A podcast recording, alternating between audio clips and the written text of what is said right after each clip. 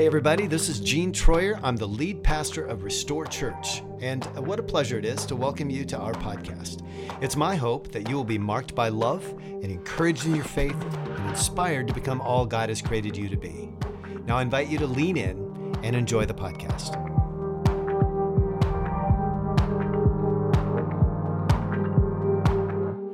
Marked by love, we're a tribe of human beings learning what it means to live an abundant life, restored to our true identity in Jesus. That's the vision of Restore Church. It's even in the name of the church. And so we're working through a series right now of starting points. And we've been talking about the way that um, sin has messed up our lives. We've talked about the challenge and opportunity of being uh, Christians who follow the Beatitudes of Jesus Christ. We've been talking about the power of forgiveness and the person and the work of Jesus Christ. And what I'm going to be covering today is the theme of grace. Some of what I talk about will uh, overlap with what's been covered, but that's okay. The gospel is pretty simple. What I'd like to do is start with an image that I use often uh, when I'm talking about grace and uh, justice and I'm going to test it with you and see if it resonates with you. when you go into a court of law or when you come to a courthouse, you often see a statue of a woman. Do you know what I'm talking about? And she is often holding some law books and a scale, and she's blindfolded. And that's Lady Justice. And I don't know about you, but there are times when I kind of want that lady to throw the book of law at people. Amen? We kind of want justice. We want justice to be impartial, we want it to be blind to the person, and we want it to weigh in the scales what is right and what is wrong. But what I'm going to talk about today with grace is that tension. Because the reality is, is that when we stand in front of Lady Justice, I'm going to be willing to bet that you don't want her to be blind, uh, blindfolded. I'm going to bet that you're going to want some grace and some mercy, even in the eyes of pure justice. Pure justice. I'm going to give you an example that happened to me. About, uh, it would be, yeah, about um, 17, almost 18 years ago. It was midnight. We were living in Toledo, and uh, I, I, was driving um, about 15 miles an hour over the speed limit through a residential section in the middle of the night in a hurry to get back home. And I got pulled over. Now, I have this thing where when I see blue lights in my rearview mirror, I go into kind of a panic attack. I'm kind of I'm a person that likes to follow the rules, and I just freak out when I see a police officer behind me. And I knew that I'd crossed the line. And so when he comes up to my window, he says, License and registration, please. And I'm like, oh, yeah, it's back on my kitchen table, new registration and my license, my wallet. I was crying and uh, it was the it was it was around the birth of my daughter, and she was coming early, and I was scared, and I'd run my wife to the hospital without thinking about anything else. But he didn't know that, and before I knew it, I was out of the car and across the hood. Okay, so it's in my brain that this is justice, justicing. And I had to really work hard to forgive that officer because I felt like I had a reason for being the way I was. Because of the things that rolled out, that meant I had to go to traffic court. And I'm so thankful that the judge looked at me and exercised some grace. Now, granted, this is not the perfect story because he looked at my record and he did some other things and considered. But in my mind, what I'm thinking is, he really could have just thrown the book of the law at me. But he ex- extended grace. Is there a more extreme example in your own life or another example like this? A moment that teaches and challenges you to think about what does it mean to live with justice and with grace? Are there moments in your life where you wish that somebody had not thrown the book of the law at you, but instead looked on you and said, You know, you've messed up. You probably deserve what you get, but I want to give you some grace? Or have you experienced it where that has not come through? I'd like to walk through a couple of things I've thought about with the word grace, and then we'll go into the scriptures. But I want to start with the idea that grace is showing favor when there's unworthiness. It's something that maybe isn't even asked for.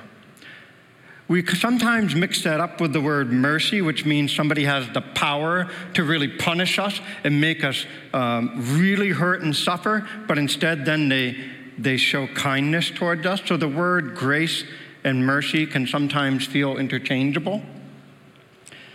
And when we talk about grace in the context of our faith, we're talking about God's grace, who looks upon us and can see every little wart, every little wrinkle, every, every hair that's falling out of our head, every hair that's turning white. And he'll say, You know what? That's okay. I still love you. You are beloved. You are my child. So when I think about grace, I kind of want another image to come out. I use this image a lot. I feel like you know, sometimes when you sit down at the counter with a friend at a restaurant and they slap down two drinks in front of you and it sloshes over the edge because you know they just filled it up and they wanted to make sure you got the full amount. And some of it sometimes gets a little on your neighbor and you're just kind of okay with it because you just want somebody who bumps up against you or rubs you the wrong way. You want some grace to splash onto them. You want, they, you want their experience with you as a follower of Jesus Christ to feel that your cup is overflowing, like the psalmist said, in a way that there's an abundance, that other people want some of what you have, even in the difficult and traumatic and unjust times. So I want to start with this idea of personal grace. This thought that first, sometimes we just need to extend some grace to ourselves. I know the staff here at Restore is working through a book called Live No Lies, or and uh, it's by John Mark Comer, Pastor John Mark Comer. And he just opened with this beautiful explanation that the beginning of spiritual warfare is when we begin to speak truth over the lies that we're running in our heads. That the, the, the tool that Satan wants to use to take us off task is the running lies that are in our head that are speaking untruths over us. Each one might be unique to where you may be at. Author, author Jon Acuff calls this the soundtracks in our lives. What kind of soundtracks are playing? I really do wish, as uh, somebody who loves a, a, large variety of music, that I could just kind of hit the Spotify like forward button and just jump ahead to the next track in my head. But that's not always so easy, is it? And I know what happens when that song is stuck on repeat. That's when we begin to start self medicating. It's when we begin to start feeling sorry for ourselves. It's when we start picking away at things, when we um, start to tear down ourselves from within to be vulnerable with you, I mean, I deal with this on a lot of different levels. Gene talked about how I was a pastor and now I work with pastors. And there's a temptation to kind of think of yourself on this like different plane sometimes. But you know, uh, there are things, there are soundtracks in my head. I was born an only child, and so I have this running soundtrack that I'm just never getting enough done or measuring up enough because I feel like all my parents' eggs are in one basket. Maybe that resonates with some of you. It's a struggle I have sometimes with my hearing problem that I mishear somebody or I misunderstood somebody's tone of voice, and then I let that go into my spirit and my soul, and it tells me that I'm not worthy. It's the times when I can think back to laser focused moments when I was 10 years old or 15 and I said something to a fellow student or to a, um, a teacher. And I wish I could just go back and take it back. But how many of us have something that happened years ago in our head? And it's like a laser focused moment, and you still haven't allowed yourself to have some grace. And just say, you, you know, even if you've apologized to the person, it can still keep playing over in your head. We need God. We need people to speak the truth of His love over our lives. Amen? If there's some of you here today, just that, that this is speaking to you, know that we'll have a time of prayer after this. And we just want to speak truth and love over you. So you don't even have to say something if you come forward. We'll just pray over you. I'd like to speak now to another point of community grace grace for others. This is attention. Man, I tell you what, I love quality. I love things that are put together well. I mean, one of the things that I just love about Restore is the time and the effort that, say, like the worship team puts together into their work. And yet we all know there are hiccups and there's mistakes. And then how do we extend grace towards each other? What does it mean to live with that tension? And I don't know about you, but the last couple of years have brought this into living color. Amen? I mean, let's just say, I'll say, politics and coronavirus. All right. Okay, I don't have to say anything more. I should also note that grace is not a free pass for ongoing abuse, for rejecting injustice. But in the last season, we've learned that maybe we need a little more grace with each other. A couple of examples. I ran this past my wife ahead of time, so we're good. Been married 22 years.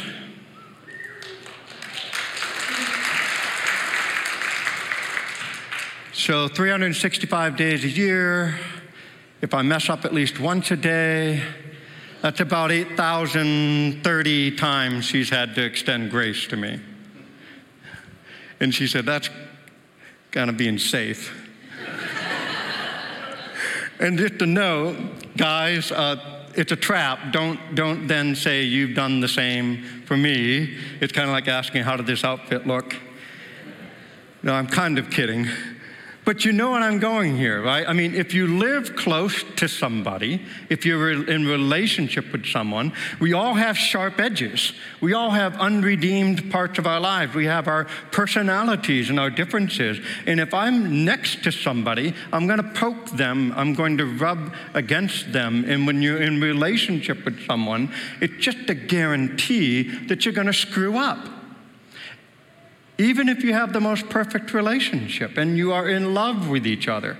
There are times when you wake up in the morning and you roll over and you look at the person and you say, You know, I'm not feeling particularly loving right now, but I love you, right? I'm not saying anything new to the married couples here, right? And so, therein, we need to extend grace. Again, I'll note this is not a pass for ongoing abuse and unrepentant behavior, but we all need to show a little more grace in our relationships. And all we have to do now is say, okay, those who are parents, let's take it to another level. If you have seven kids like I do, we have lots of opportunity to extend grace. And I struggle with it. Anybody else? Because you want what's best for your relationship and your children, and it just gets tough sometimes. So let's think about the workplace. I used to have a spiritual leader that when I'd walk into a, a, fast food restaurant with him, he'd come up to the cashier and just immediately begin assuming that the cashier was stupid. And I don't know what it was about him, but the minute he started making an order and working with this person, he treated him like less than human. I used to be horrified because I thought to myself, what if this person walked through our doors next Sunday? And he's talking about the grace of Jesus Christ. And then, heaven forbid, the order get messed up. Later, when I began my first full time job working in the marketing department for a symphony, I ran a box office. And upstanding leaders in the community would come in and place their orders. And oh my word, talk about an environment of no grace. Every one of us who have been in the workforce can be playing a soundtrack in your head right now of places where people have not shown you grace or where you have been tempted to not show grace. If we are honest with ourselves, we have all contributed in some way to this kind of brokenness. I don't have to go back into my phone text message history very far or my conversations at home when I've gotten home from work with my children to find that this is an ongoing work in my own life relating to other people. Are you in a place, maybe this is a place this week, something happened that you just want to come down front later in the service and have a, just a prayer of blessing over you? To allow yourself to live into the newness of God's grace each day. And now I'd like to talk about spiritual grace because the reality of it is is we can try all these things ourselves on our own power but we can't. We will always fall short unless we've experienced the spiritual grace of Jesus Christ in our lives. We need only to look to Jesus Christ who gave everything, sacrificed everything that we might experience grace. We follow a Savior who was pinned to a tree like a bug and looked at his friends, his family, and the Roman and said, Father, forgive them, they know not what they're doing. This is the example that he has set before us. And this is what makes following Jesus Christ so different than any other faith. I know of faith and philosophies that say, live for yourselves, you know, do everything you can to further your own personal happiness. And on the other end, you have religions that you grovel your way up the stairs towards the God, whether it's literal or figurative. And we instead discover that we hungrily gather up the morsels of grace that we've received from the Lord, and we want to give that back to other people in our day to day lives. How might we follow Jesus in the days to come where people see us sloshing grace onto our neighbors and our friends and even our enemies? And I don't know about you, but sometimes I even feel like the church has been the place where we experience the most soul crushing places of legalism and lack of grace. If you have your phone or your Bible, let's go to Romans, because I'm going to bring up a passage here from Romans 5. Paul loves to write grace and peace to you at the beginning of almost all of his letters. And so Paul uh, is really concerned about us experiencing the grace of Jesus Christ. And if you look at the middle of Romans 5, he's been talking about how sin comes into the world through Adam, the first man. And how Adam is a symbol of Jesus Christ because sin comes into the world through one man, another man comes to take it away. So if you look at Romans 5, starting at verse 15, but there is a great difference between Adam's sin and God's gracious gift. For the sin of this one man, Adam, brought death to many. But even greater is God's wonderful grace and his gift of forgiveness to many through this other man, Jesus Christ. And the result of God's gracious gift is very different from the result of that one man's sin. For Adam's sin led to the condemnation, but God's free gift leads to our being made right with God, even though we are guilty of many sins.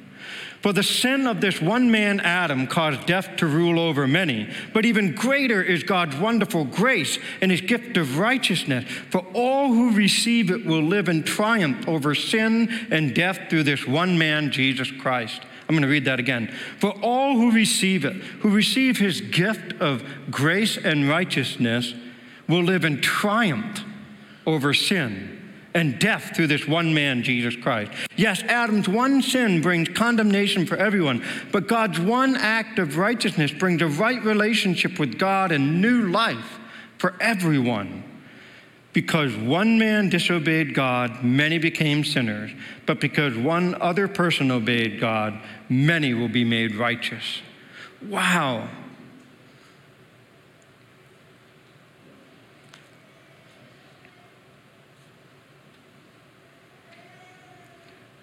The weight of sin is heavy. We're all aware of it in different ways in our lives. What then might it look like for us to consider that the weight of God's grace is greater?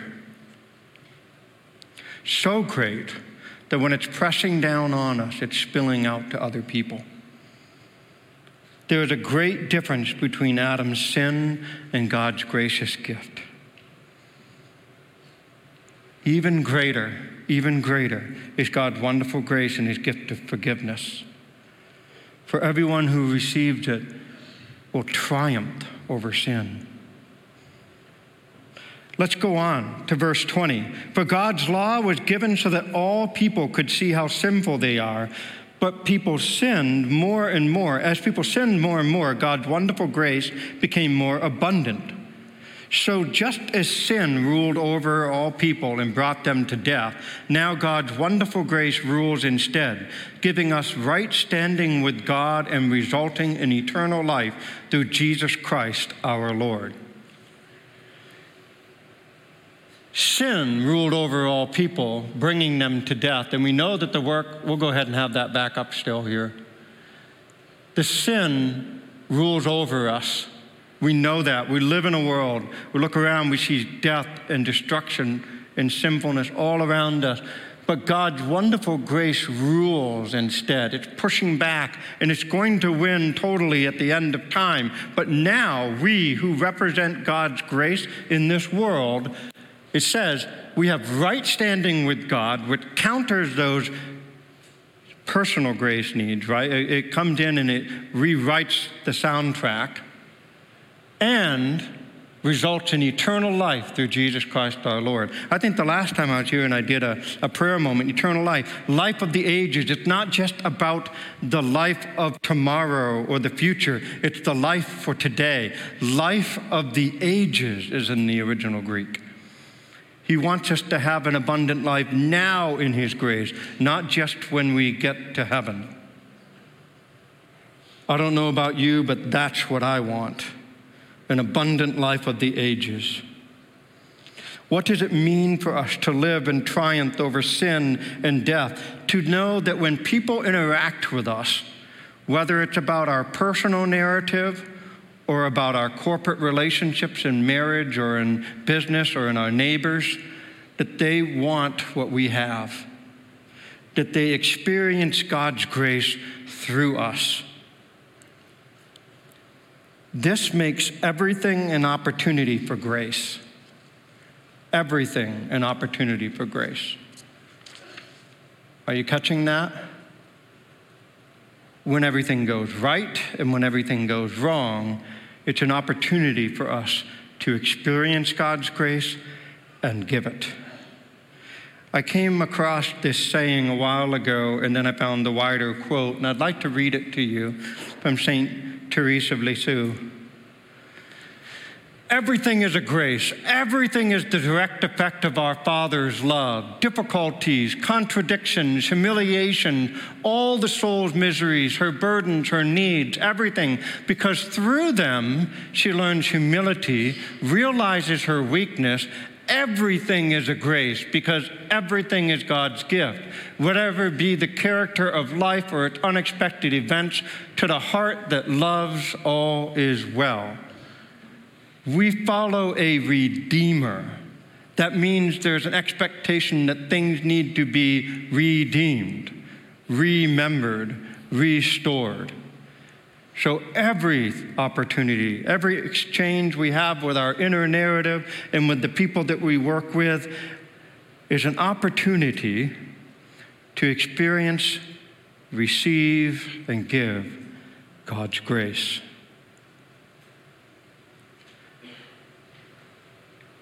It's been a real honor to have an opportunity to spend some time and share with you. I've said often that uh, I've enjoyed getting to know this congregation over the last year and a half. I've enjoyed sitting shoulder to shoulder with you. If anyone's heard me preach before, there's nothing I say up here that isn't also working in my heart, that isn't also convicting me. I don't want to bring things to you that I want to say I've arrived. I'm saying these things to you because the Lord's been working in my heart as well. And so I stand with you not on the stage, but shoulder to shoulder with you. That my desire that I've been sharing with you today is the same desire that I have for you, that you may have the abundant life, the victorious life in Jesus Christ. Thanks for joining us for today's episode. Please rate and review us on Spotify and iTunes and join us again for next week's podcast. We love you and pray blessing and peace over you and your family.